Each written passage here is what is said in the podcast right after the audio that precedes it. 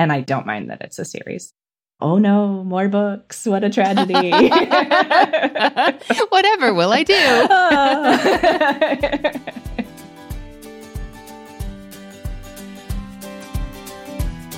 hey, readers. I'm Anne Bogel, and this is What Should I Read Next? Welcome to the show that's dedicated to answering the question that plagues every reader What should I read next? We don't get bossy on the show. What we will do here is give you the information you need to choose your next read. Every week, we'll talk all things books and reading and do a little literary matchmaking with one guest.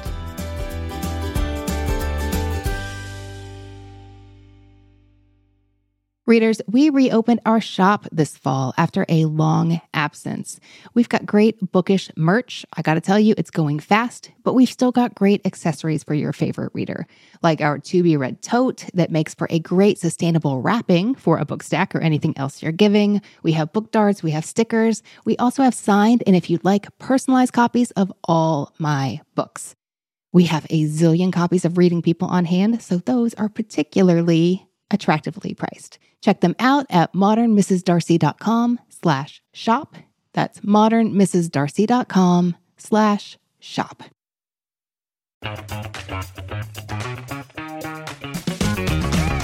Hey there, I'm Dylan Lewis, one of the hosts of Motley Fool Money.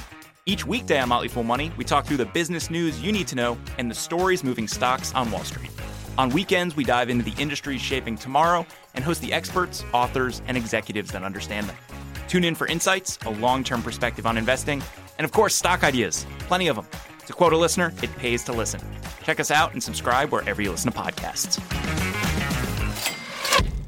I'm Jane Perlez, longtime foreign correspondent and former Beijing bureau chief for the New York Times. I've been a foreign correspondent in lots of places Somalia, Indonesia, Pakistan, but nowhere as important to the world as China. I mean, China is not dropping anti democratic paratroopers into Montana. But of course, we did see things like the weather balloon slash spy balloon riveting the whole country for a week. This is Face Off, an eight part series in which we'll take you behind the scenes to key moments in the tumultuous US China relationship. We'll speak with a diplomat, a spy, a tech reporter, a US admiral, even Yo Yo Ma. Plus, my pal and noted China historian Rana Mitter joins the conversation. We'll look at what's driving the two nations apart and explore whether anything can help bring them back together. Face Off launches April 9th. Readers, when Allison Virtue told us about her global reading project in our submissions inbox, I could not wait to hear more. Allison is a Los Angeles based reader pet parent, and long term care patient advocate. After emerging from a significant reading slump a few years back, she is more happy in her reading life than ever. These days, she's devoting a big chunk of her bookish energy to this global reading project. As part of this self directed endeavor, Allison hopes to expand her horizons by reading a book written by an author from every country. She has made good headway so far, but would welcome my help in building out her reading list for the countries she has yet to explore. I'm excited to dive into today's conversation and hear more about her project. I'll also share tips to help her more easily discover titles for this project. And of course, I'll share specific recommendations for international reads so she can check a few more countries off her list. Let's get to it. Allison, welcome to the show. Thank you. I'm so excited to be here and talk about books with you. Oh, I can't wait to dig into your reading life and your personal project you have going. Our whole team was really excited about your submission. So thanks for being here today. Absolutely. Thank you for having me. Allison, would you tell us a little bit about yourself so we can give the readers a glimpse of who you are? Yeah, definitely. So I am 37 years old. I am living in Southern California, Los Angeles County. During my, my day job, I work as a patient advocate for folks in nursing homes. So my background's in social work and I work day to day with showing up for people who are, you know, living in community environments for maybe the first time in their life in a while and try to do my best to help them resolve any problems they haven't been able to resolve on their own, which is a very rewarding job, but often a very stressful job. So I'm delighted to have space and time to detox as well, uh, of which it will probably not surprise you to learn that reading is a big feature on that one. um, That's relatable. Yeah, yeah. But also, I live at home with a husband, a cat, and two dogs. And aside from reading, I enjoy cooking and baking. Uh, you know, I have a reading project to talk with you about. I've also done some cooking projects. I decided I was tired of being scared of pie crust. And so I just for about like two or three months decided to make a pie crust every weekend until I was not scared of it anymore. And it worked pretty well. So, oh, that's great. Uh, I now have that in my toolkit. Do you have a favorite recipe? I use this recipe that's like a mostly butter crust with a little bit of shortening to give it structure um, and a little bit of vinegar to crisp it up while it's baking. And um, that has worked pretty well for me to do a, a crispy crust that isn't too hard to handle. That sounds delicious. Oh my gosh, I didn't eat breakfast before we record. Oh no. oh, what have I done? Allison, tell me a little bit about your reading life. So, my dad's mom is passionate reader, uh, probably the most voracious reader I know. And I want to say, like, I was two or three, I got to live with her for a year with my parents. We were all like living in the same place. And there were just so many books around. I feel like that was probably the start of me absolutely loving to read. And it just kept going from there. And so, read voraciously. When I was a kid, it was one of those like the library stack couldn't contain me. And so I was like, probably earlier than I should have, like sneaking the John Grisham books off of my parents' bookshelves because, like, hey, they were book shaped. Like, I'm sure I can read them.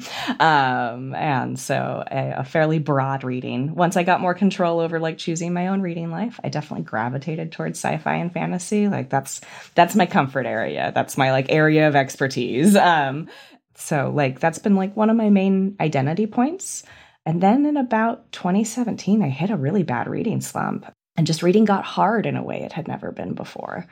And like this year, I feel like I really got out of it. It started before then, but it was just a, a hard thing to go through. Um, but I wound up writing a bit during that time. And so I came out of it with a new appreciation of the craft of the story. So I definitely feel like I'm enjoying books in different ways now. And I think part of that ties into the project that I started as well. Oh my goodness. That's a really long time to be in a reading slump. Yeah. Yeah. And like it wasn't like I wasn't reading at all during those times, but I can normally pretty easily do about 100 books a year. And I think I was maybe only reading like 10 or 20, which is still, I know for many people, they're like, that's my reading life. But compared to what I was used to, it was a really drastic decline. Allison, you said in your submission that you have some theories as to why you think yours happened and what might help break a reading slump. I'd love to hear more about that. I hit a point of a lot of like stress in the world and and stress in my personal life. And I think I think my brain needed something different. I think, like, for me, my brain had too much information in it already. So I think taking in more information got very hard in a way that it hadn't been before. And I think I might have recovered earlier, but then a pandemic happened. so, yeah. you know, like that also yeah. didn't help. so, um, I think my mind needed something different. I think writing was a really great way to start to get stuff out instead of putting stuff in, I guess would be a way of putting that. But mm-hmm. then, you know, slowly but really picking up. What happened this year was I started tracking my reading, and I hadn't done that before. And I do have ADHD. I think my brain just gets very excited about having a task and having a goal. Uh, and so seeing the number go up is like just enough to be able to pick that up a little easier. Um, and mm-hmm. then audiobooks have also been huge being able to like put reading into times when I'm doing something else also really helped me get my my book consumption uh, back up again. You know, it's a different pattern than reading physically, and so being able to read while driving or being able to read while doing the dishes or vacuuming that has also made a big difference of just getting me back in the habit. And then once I'm back in the habit, it's easier to keep going again. Yeah. I appreciate you talking about your big slump and want to normalize that, like, yes, these happen and that is okay. And with that in mind, when you find yourself in another reading slump, what do you think you might do next time? number one is be kinder to myself and don't panic. Oh, that's such a good place to start. Yeah, I, I think that like uh, part of the thing that was hard for me was like I was a reader, and then I felt like a fraud because like you know, like oh no, I'm not reading anymore. yeah. I know it's silly, but still. But now it's like okay, if I if I go down, it'll come back. It'll be okay.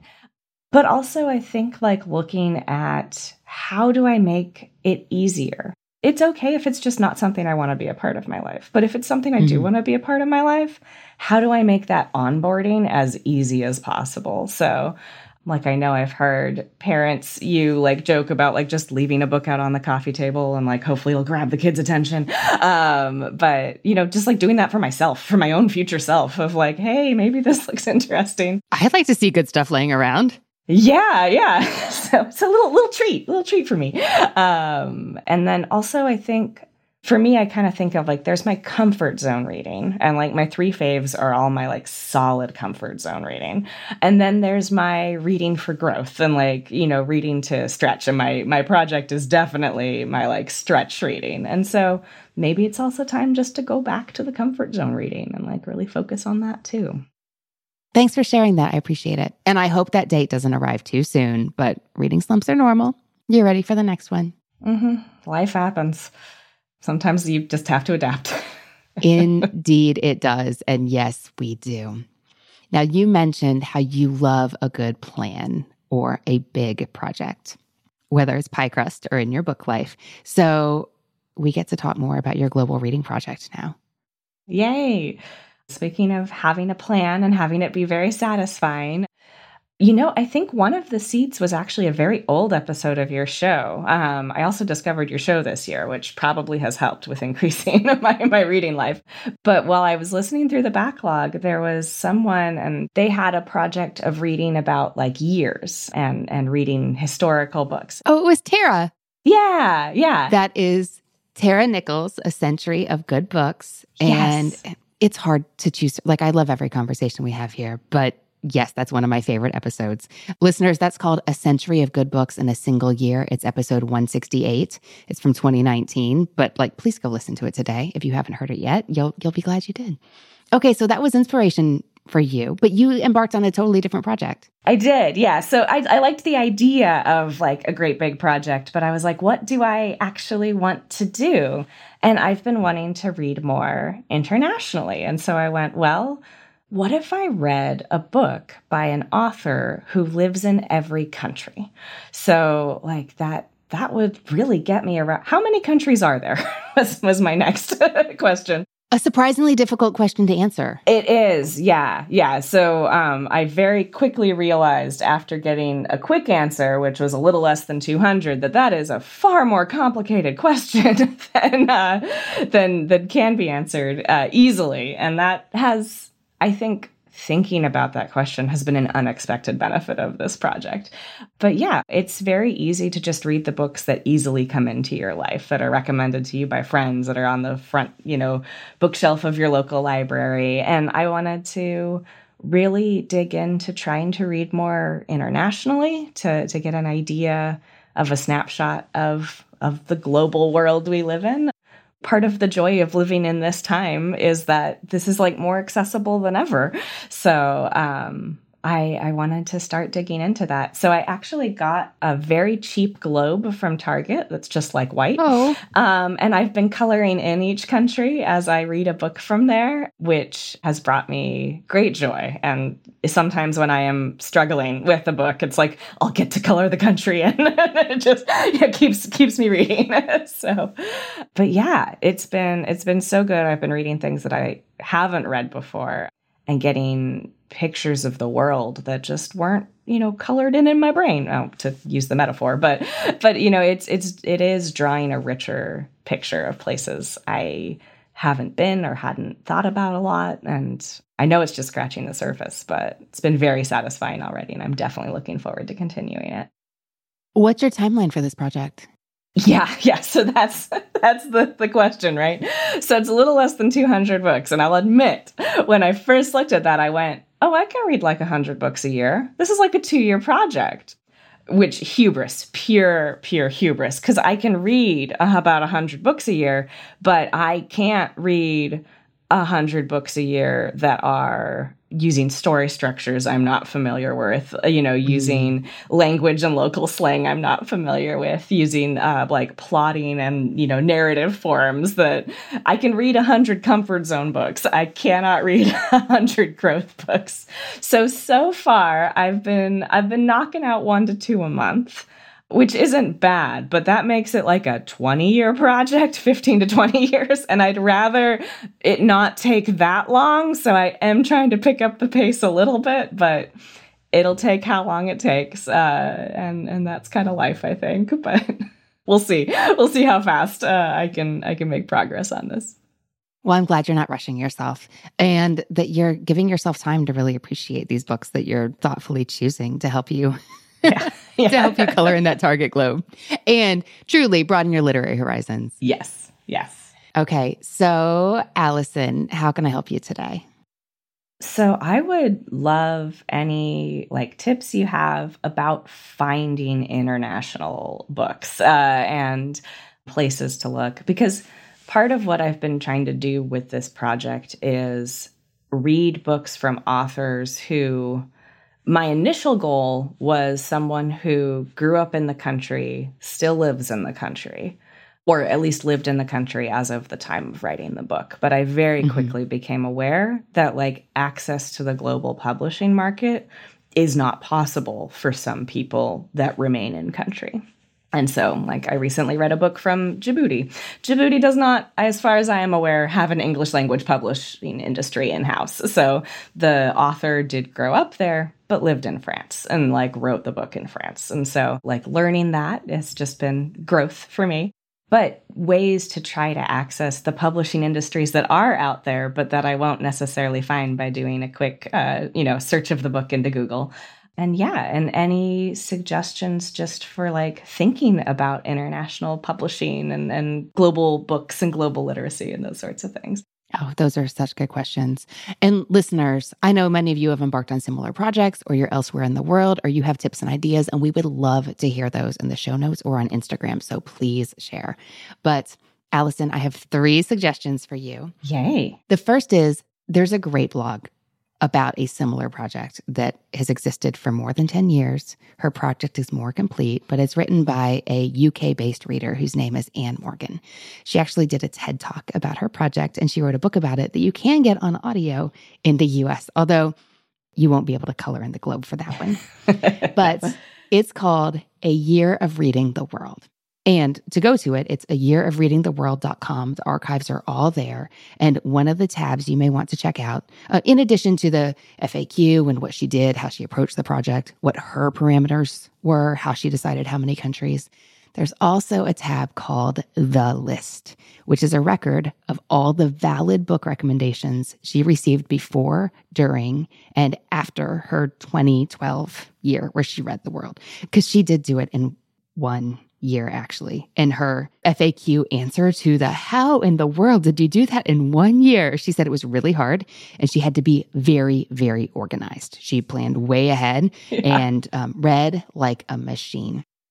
Yeah, I am odd and having just like sampled this project, I have no idea how. That's amazing. And I had no idea this existed. So I clearly did not Google my project very much. But oh, that's what a great resource. Yeah. I don't remember how I came to it back in the day. Um, but I do know that it took me a lot of googling in different search terms to to find it now in 2023.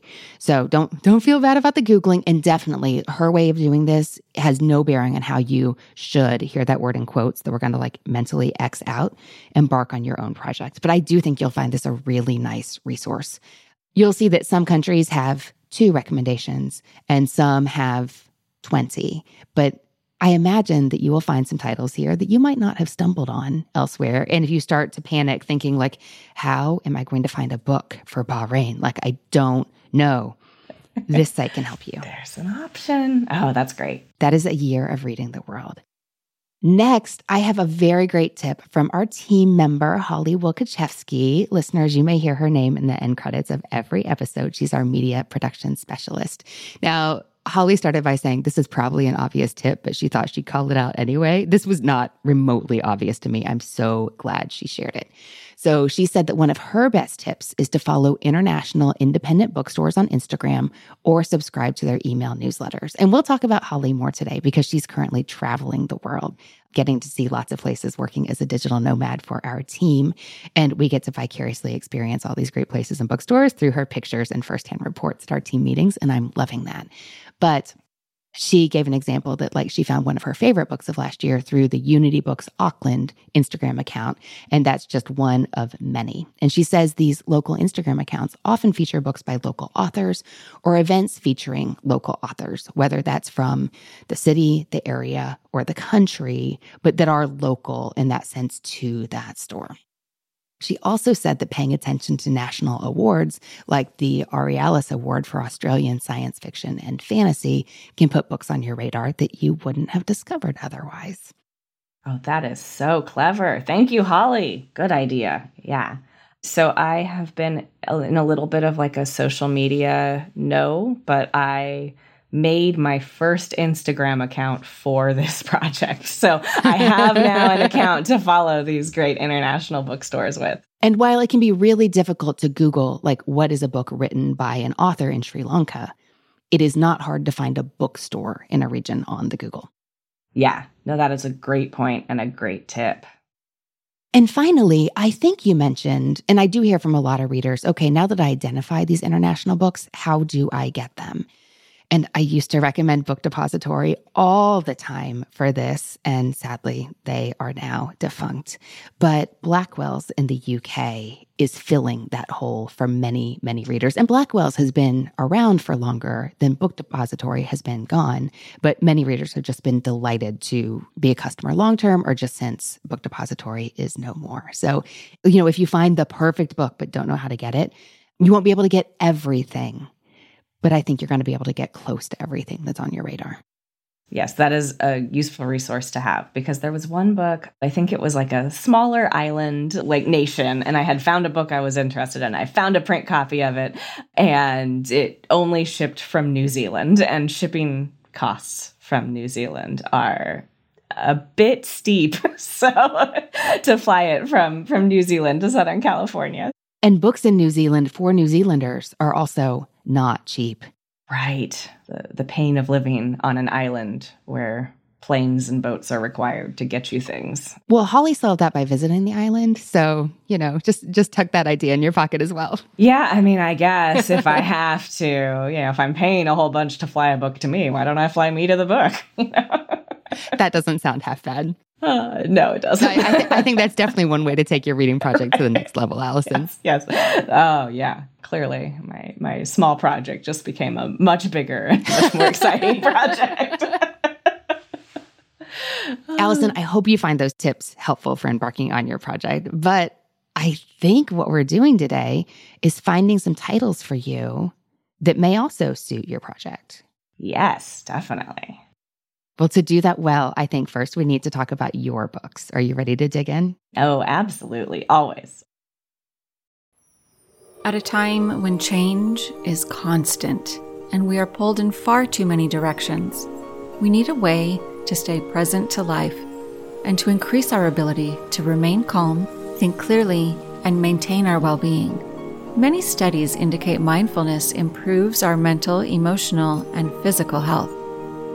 On a mindful moment with Teresa McKee, you can learn how to practice mindfulness and enjoy its many benefits. Tune in for guided meditations and to hear tips and advice from some of the most respected experts in the fields of mental health and mindfulness. The world truly can be a better place. It all starts with a mindful moment.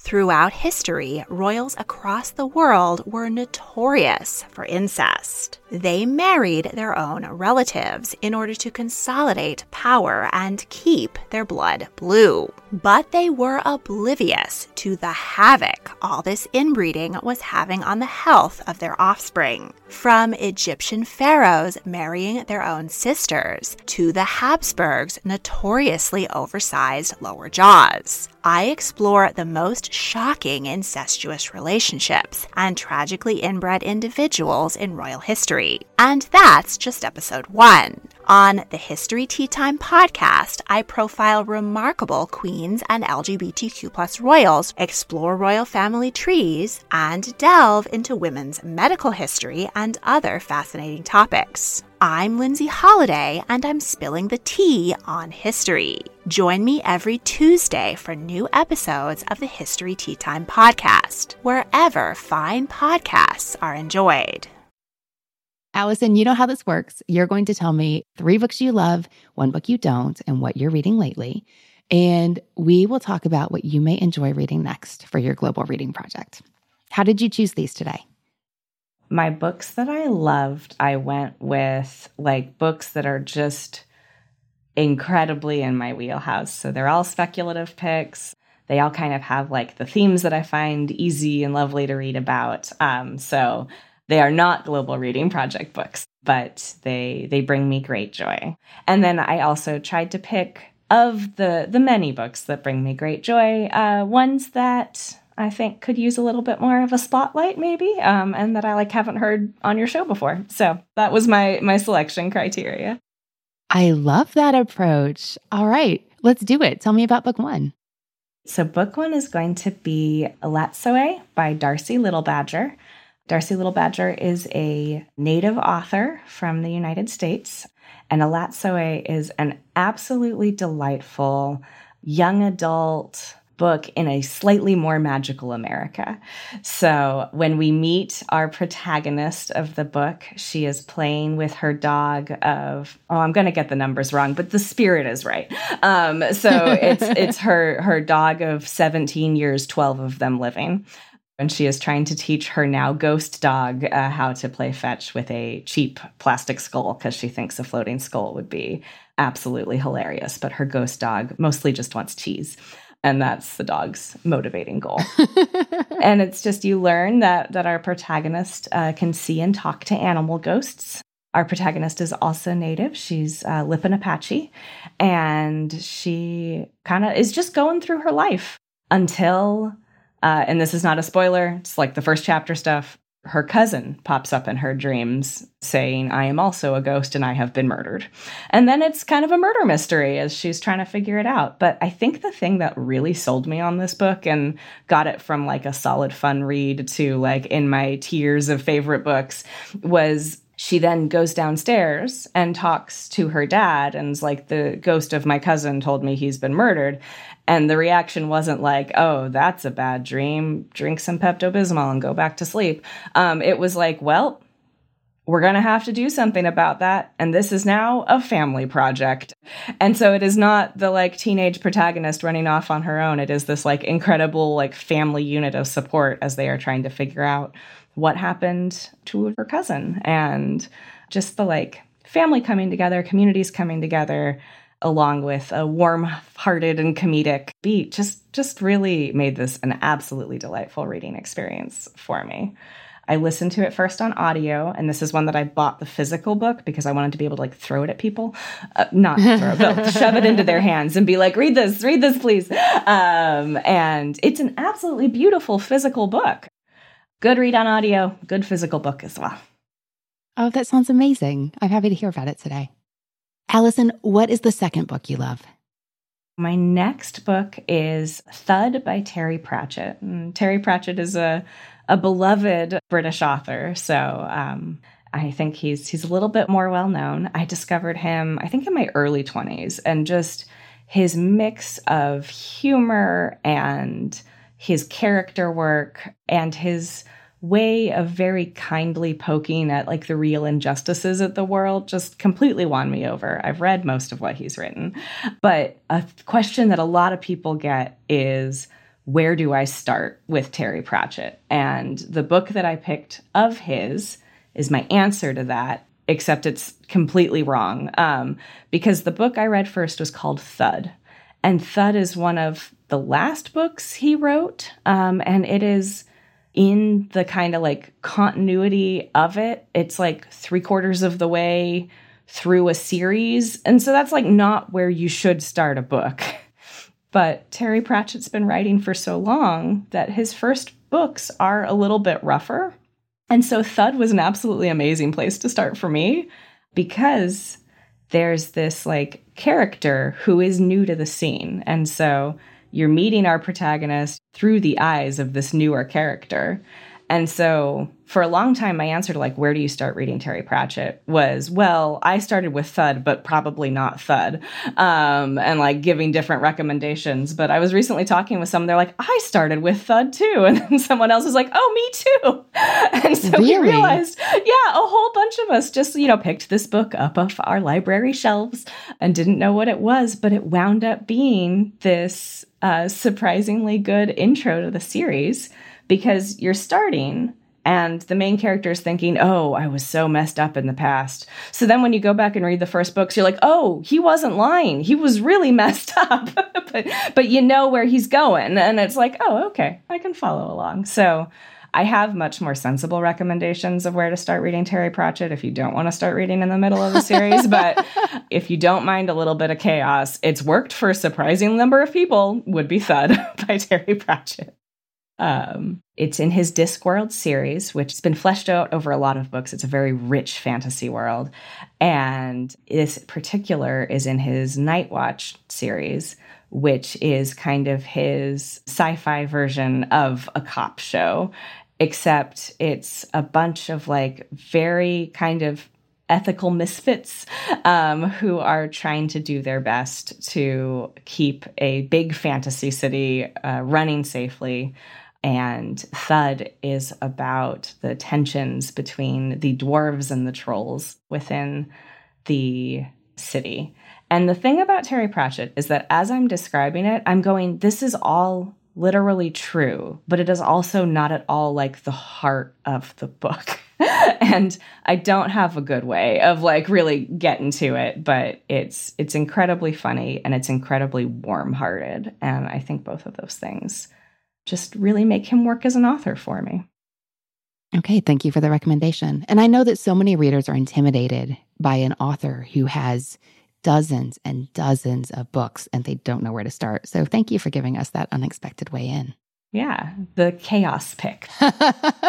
Give it a try, see if it works. I mean, hey, if it's worked for a half dozen readers, you know, why not? Absolutely. Allison, what is the third book you love?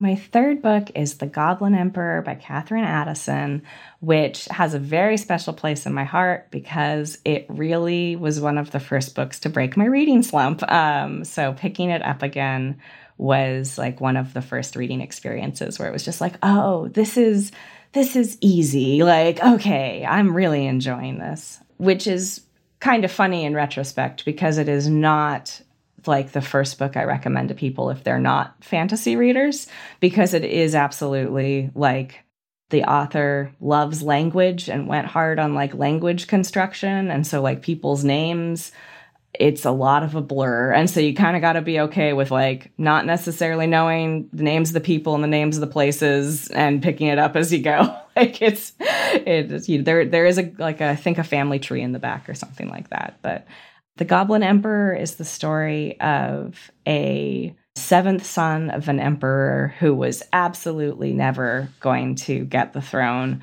and so was relegated to a small castle and grew up like kind of abused um, and and like in really hard situations.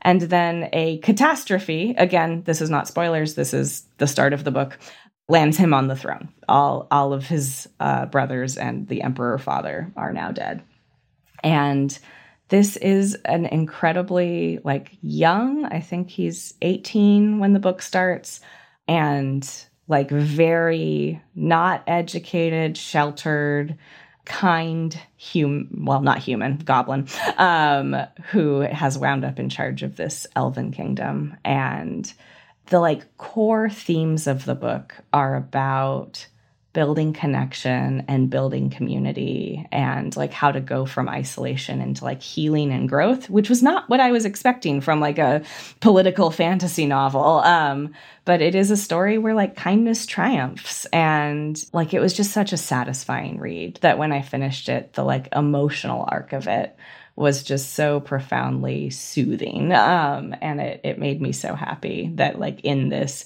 incredibly rich world building, you know, very complex political fantasy structure and all of that, I feel like many times those books are about how, like, the worst of, you know, people comes out and tooth and claw and all of that. And just having a version where it was just as complex and there were schemers and backstabbers, but that there was space for like kindness and loyalty and being better than the past that brought you there. I just loved that narrative theme. It's what got it a place in my favorites. Oh, that sounds amazing. That sounds like a right book for right now for all kinds of readers. Yes, I, I cannot recommend it strongly enough if you are okay with you know three people having very similar names and you just kind of got to roll with it for a little while also tip for anyone starting with the audio the very first character voice that is said is terrible, but that character doesn't last very long. And it is not how the rest of the book is voiced. when I started, I pushed play, and then two seconds later, I pushed stop and was like, I guess I'm reading this one in print, and then read the whole thing in print. And then later was like, maybe I'll go back to the audio. And it turned out that horrible character voice only around for a, a brief period of time uh, and was about a fairly horrible character. So I, I understand the choice a little bit more, but it was not a good introduction to the audiobook for me. well, thank you for the heads up so that audiophiles don't necessarily need to be turned away from yeah. a uh, poor introduction to the audio. Yes, exactly. Allison, I'd love to hear about a book that was not a good fit for you. Yes. And so this book I picked because it was something that could have been on my global reading project and initially seemed like the sort of thing that I would like. And while it is a very solid book, and there are probably many people I would recommend it to, it wound up not being at all the right book for me. That book is The Anomaly by, I am just realizing I did not practice this name at all. Uh, Henry, somebody. I'm sorry, Henry, but he's a French author. And he wrote a fascinating book about there's a terrible storm and a plane lands and then a couple months later an identical copy of the plane lands. And it's this question of like why did this happen? How did this happen? And the book itself really digs into like the lives of the people that suddenly have duplicates or have been duplicated but I just found myself getting kind of mad at it for a couple reasons. Reason number one is because I think I'm a sci fi fan, and I got the feeling that this author did not normally write science fiction. Um, and so it, it was, you know, sold as like a science fiction thriller, but it's really a philosophy book in science fiction clothing. Like there was a bunch of scientists and they sat around asking philosophical questions. They did not actually do a lot of science. So um, I was I was just a little annoyed at that like plot construction. Um, and I understood what the author wanted to do. And like I said, there's probably many people that would appreciate it, but I was not one of them. And then the other thing was just subtly, I didn't like how women were treated in the story. Um, it felt like the men got to be full people on their own, and the women mostly had to deal with the problems that men brought into their lives. And that just got kind of tiring to read about. So even though it was a book that kept me engaged and I read all the way through, by the end of it, I just it just didn't feel right, and I I, I didn't I wasn't left with a good taste in my mouth. So ultimately didn't work for me, but I, I do see why it is beloved. And side note, I wound up reading also a recommendation from you, Freshwater for Flowers, uh, for my my book on France, and I really enjoyed that one. That was a delight. So uh, there was a French redemption in there. well, I'm glad to hear that. Allison, what have you been reading lately? So I recently read Mammoths at the Gates by Nghi Vo which is a fantasy series of novelettes that I have just been adoring and reading so fast whenever they come out. They're like delicious little snacks of books. And it's about basically a fantasy world where we are following a kind of monk archivist that is going around recording like the histories and stories of the world. All of the novellas stand apart from each other, and so you can pretty much pick up any of Nghi Vo's novellas and read them. And Mammoths at the Gates was just released, and I was absolutely just like, yay. so got to read that. And then I recently also have been on a nonfiction kick, which has been a lot of fun. I've started using Storygraph for like book tracking, and I found out that I read about 75% fiction, 25% nonfiction, which was a really interesting thing for me to learn about myself because I don't think I could have told that to you. But it's been nonfiction time. So I recently read Strong Female Character by Fern Brady, who is a um, Scottish comedian, but she writes very frankly about being diagnosed with autism as an adult and what it meant for her growing up without that diagnosis and like her life making sense in retrospect. And so it can be a very hard story at times because, you know, her not understanding what was going on with herself was heavy to read about at times, but it was absolutely just riveting to hear her tell her story and tell it very frankly and in her her very unique comedian voice. She does have a sense of how to build and break tension and all of that. For anyone who like really enjoyed Hannah Gadsby or like 10 Steps to Nanette, I would I would recommend Fern Brady's strong female character. Okay, thank you for that.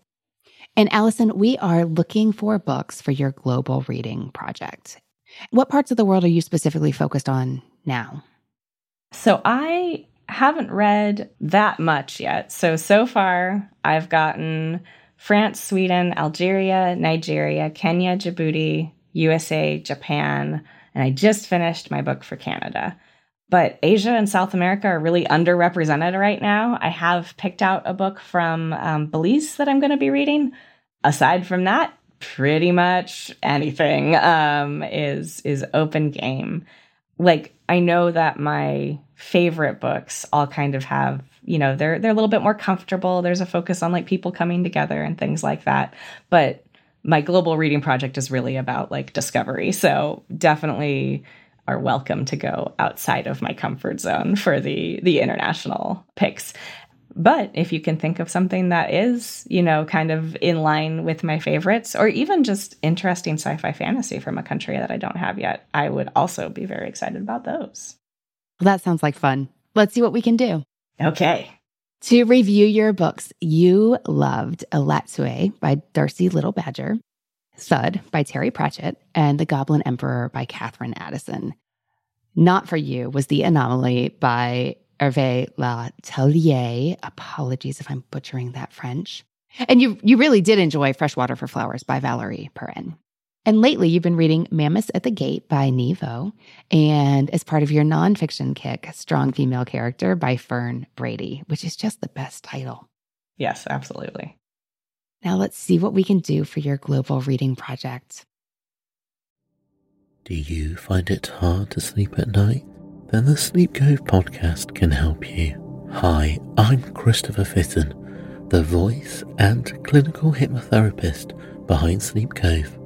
Sleep Cove features sleep hypnosis, meditations, and bedtime stories, all designed to help those of you who struggle at night to achieve a restful and peaceful night's sleep. Search for Sleep Cove on Apple Podcasts or Spotify and see why Sleep Cove helps millions of people sleep deeply all night long.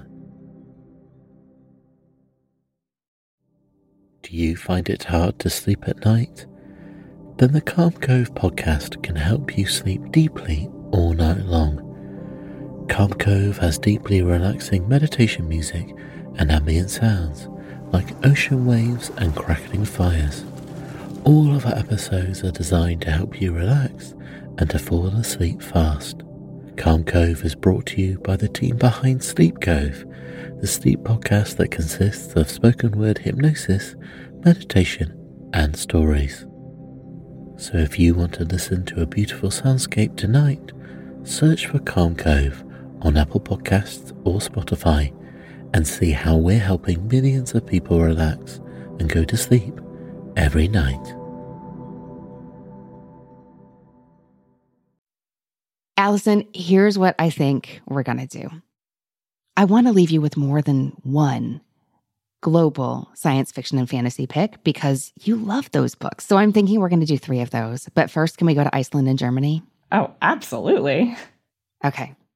Let's start in Iceland with Reykjavik by Ragnar Jonasson and Katrín Jakobsdóttir, and it's translated from the Icelandic by Victoria Cribb. And we did talk about this book in our recent fall book preview that we did for Modern Mrs. Darcy Book Club members and our Patreon What Should I Read Next community. So some of you have heard about this before and heard me say that my husband Will loved this book.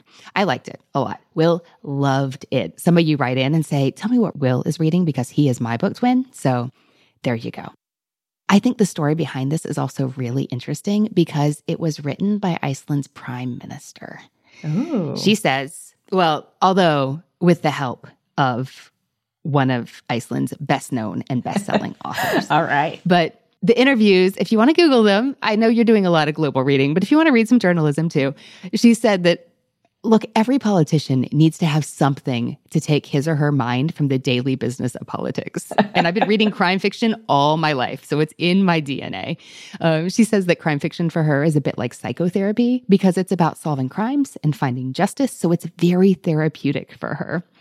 So, this story has a very strong sense of place with your global reading project. If you want to visit new to you places and see what it's, you know, experience being in that country, this is a great book for that. It's set not in the present day, though, but in 80s Reykjavik. And in the very beginning of the story, something comes up that takes the characters back to reinvestigate an unsolved disappearance from 50s Reykjavik. The writing here is so great. Uh, the translation is also seems very good to an American reader because it reads so wonderfully and smoothly. There's some really interesting things happening with the names in the book that I think you'll notice. But something that's so fascinating here is that you, I imagine, I might be wrong, don't know all that much about what it's like to live in Iceland now or in the 80s. I don't. It's true. Yeah, that's not mm-hmm. not in mm-hmm. my knowledge wheelhouse. And yet the authors make it very clear that during the time period of this novel, everyone knew everyone. You knew what your neighbors were up to. You knew when they went to work. You knew what they were probably doing at home. Like everyone was accounted for in this tight knit community. And so for someone to disappear, it just seemed impossible. And it's really interesting how they set that up and make you understand what it was like to live in this place. And it's so interesting how the prime minister, as she's writing, is incorporating real and historic events from history in the pages of their novel. So they matter to the story. Like there was a historic Reagan Gorbachev meeting that happened in Reykjavik that appears in the pages of this book. So you get to see both the country evolving technologically and politically, and you get to read this crime story. Well, two, actually and I hope that you'll find both of those elements, that the place and the mystery, fascinating is my hope. How does that sound, Allison? That sounds wonderful. I didn't actually mention this earlier, but my dad's mom, who loves reading and was a big inspiration for me, her reading happy place is murder mysteries. And so I have a great deal of residual fondness for murder mysteries just because it's something that someone I love loves a lot. And so I, I love it too. So I'm very excited for both this, you know, a, a fun crime story, but also a real look at a place in multiple times. That sounds wonderful. I'm very excited. Well, I think it's also interesting that like crime fiction is some readers' bread and butter, but it really is outside your comfort zone. And I hope this is an enjoyable and illuminating way to step off the path a little bit. Yes, yes, I think so. Now we're going to go to Germany for a book that does have a classic German sense of humor. It's called Barbara Isn't Dying by Alina Bronsky. And you mentioned in your submission that being um, cued into the publisher Europa, you think is going to help you in your global reading quest. This is a Europa title. We should say this is translated from the German, not expecting you to read it in German. Uh, the translator is Tim Moore. But in this story, which has a very Fredrik Backman kind of vibe and sense of humor, we meet a man named Herr Schmidt. And one morning, he wakes up and he discovers nobody has made the coffee. And so the only obvious reason to him can be that his wife has died in the night because like there's no other possible explanation. They've been married for decades. She makes the coffee every morning. That is what she does. That is her job. Like what in the world? But it turns out she hasn't died, but she is sick. And this completely rocks his world because he doesn't know how to move through the world without his wife making everything happen for him. So as the story progresses, we see this curmudgeonly older husband learn to do things that he has never thought twice about doing for himself, like let alone for someone else, because he's been married for decades and he hasn't had to think about it. So at the very beginning of the story, he sets out on this big adventure to figure out how to buy coffee that he can put in his coffee maker so he can have his morning coffee. And he needs to learn how to cook a potato. And we talked about vacuuming while listening to audiobooks. He has to figure out how to run the vacuum. And like those very practical, like how do I keep my house running skills are just the beginning of the adaptations that he and his wife are going to have to make to keep living and to keep being in relationship together. And this really becomes a story about unexpected community and found family. It's uh, a little grim at times, but also has a really offbeat sense of humor. This sounds great. Yeah, you've you've you've picked up on a lot of the themes. It's like you're good at this or something. That yeah, that's that's speaking my language. I love stories of people whose life gets turned upside down for some reason, and then find a way through with people coming together. That sounds delightful. Yay! I feel like I've said delightful so much but it's all true. Uh, well, I won't argue with that. And you're not on a race to figure this global reading project, but this is just 182 pages. It's it's a slim story. You will not spend 6 months reading it. Fabulous. That is very helpful. Allison, I thought it would be really fun to leave you with recs for science fiction and fantasy, your wheelhouse, your comfort zone for your global reading project. And we already talked about our amazing team member, Holly, who has a lot of insight into both this genre because she loves it and science fiction and fantasy coming out of this part of the world because she is also reading books that are set in the places that she is visiting, which are overlapping these areas of the world where you don't have a lot of books right now on your radar. So she gave me a long list of science fiction and fantasy picks that she thought might be good picks for you. And I'm excited to share three of them because we can't give you just one. Let me tell you, my life, more books, not a problem. So please, please, all of them. Thank you, Holly. I'm so excited. Let's do this. Famous last words, Allison. But fair. But fair. in that case, let's start with might turn into a twofer, and that is Lobizona by Romina Garber. And I say twofer because this is the first in the two book Wolves of No World series. This is you know, we could call it fantasy, we could call it fiction with magical elements. Regardless, it's inspired by the Argentinian folklore of the author's home country. This is a fast paced, gorgeously written YA novel that has a magical school for witches and werewolves that to many readers feels very reminiscent of Hogwarts. And it features a 16 year old girl who's living with her mother undocumented in Miami, and they are hiding away from immigrations and customs enforcement. But when the mother gets taken, the daughter sets off in search of answers and she gets involved in a world that she thought was only mythological. But it turns out, next thing you know, she's infiltrating this magical school for werewolves and witches and uncovering family secrets she never dreamt of and learning true things about herself that she never dreamed were part of her identity. How does that sound? You probably could have just said school for werewolves and witches and like had me, but you know, um, but no, no, it sounds amazing. I love the like grounding in Argentinian folklore and yeah, this is this is exactly the sort of thing that I probably would have picked up even if I hadn't decided to try to read around the world. So um, I am delighted to be able to jump into that, and I don't mind that it's a series. Oh no, more books! What a tragedy! Whatever will I do?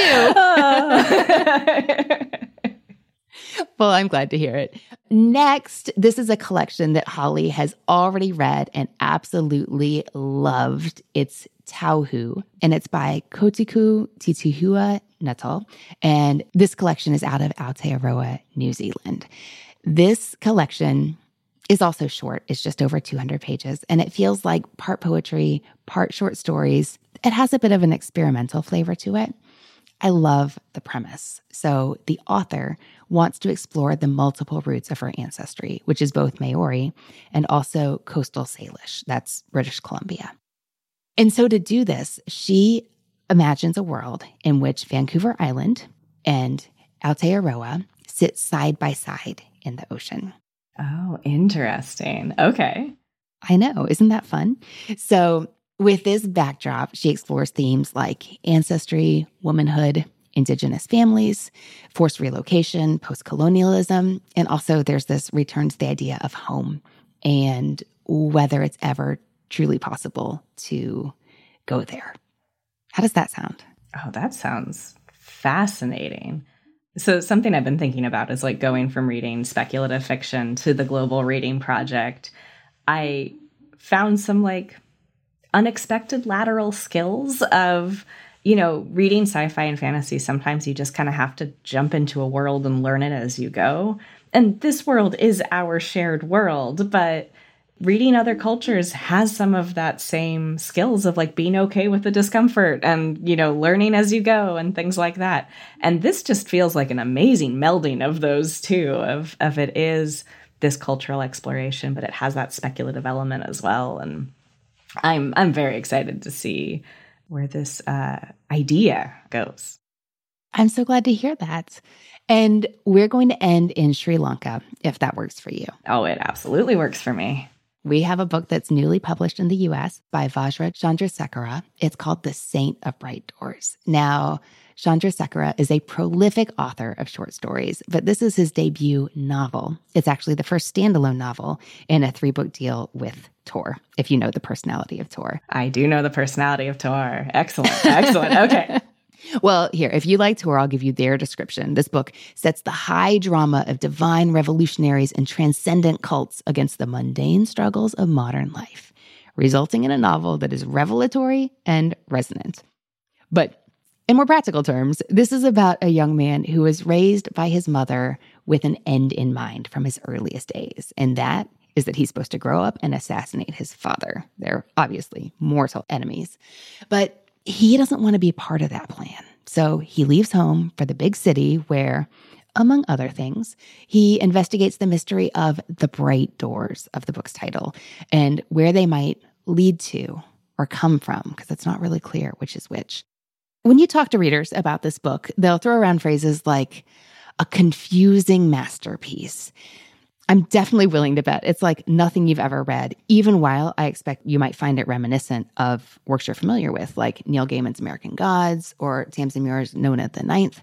This book has a, a drifty, dreamy quality to it with a highly inventive and often unpredictable plot and lots of disparate elements all coming together in ways that don't always feel obvious. This book has been described by the author's writing peers as a master class in world building. And knowing that science fiction fantasy is your home and knowing that your global reading project is about adventure and discovery and trying new things and being surprised. Well, I just want to say I'm keeping all those things in mind. How does that sound to you? You have gotten so many circles of the Venn diagram and dragged them together to find this like amazing central piece. Yeah. No, I'm I'm so excited. It sounds like a great story. It sounds like it's a really interesting like narrative structure. I actually recently did just read Tamsin Muir series as well and like really oh, enjoyed oh, getting into like the narrative structure of that. So the fact that you pulled that as a comp was like, oh, okay. like so sounds like an amazing convergence of a lot of things that I love and I'm going to look forward to getting into that. Okay, well maybe you just answered the question that you know I'm about to ask you, but first let's recap of the books we talked about today. And they were Reykjavik by Ragnar Jonasson and Katrín Jakobsdóttir.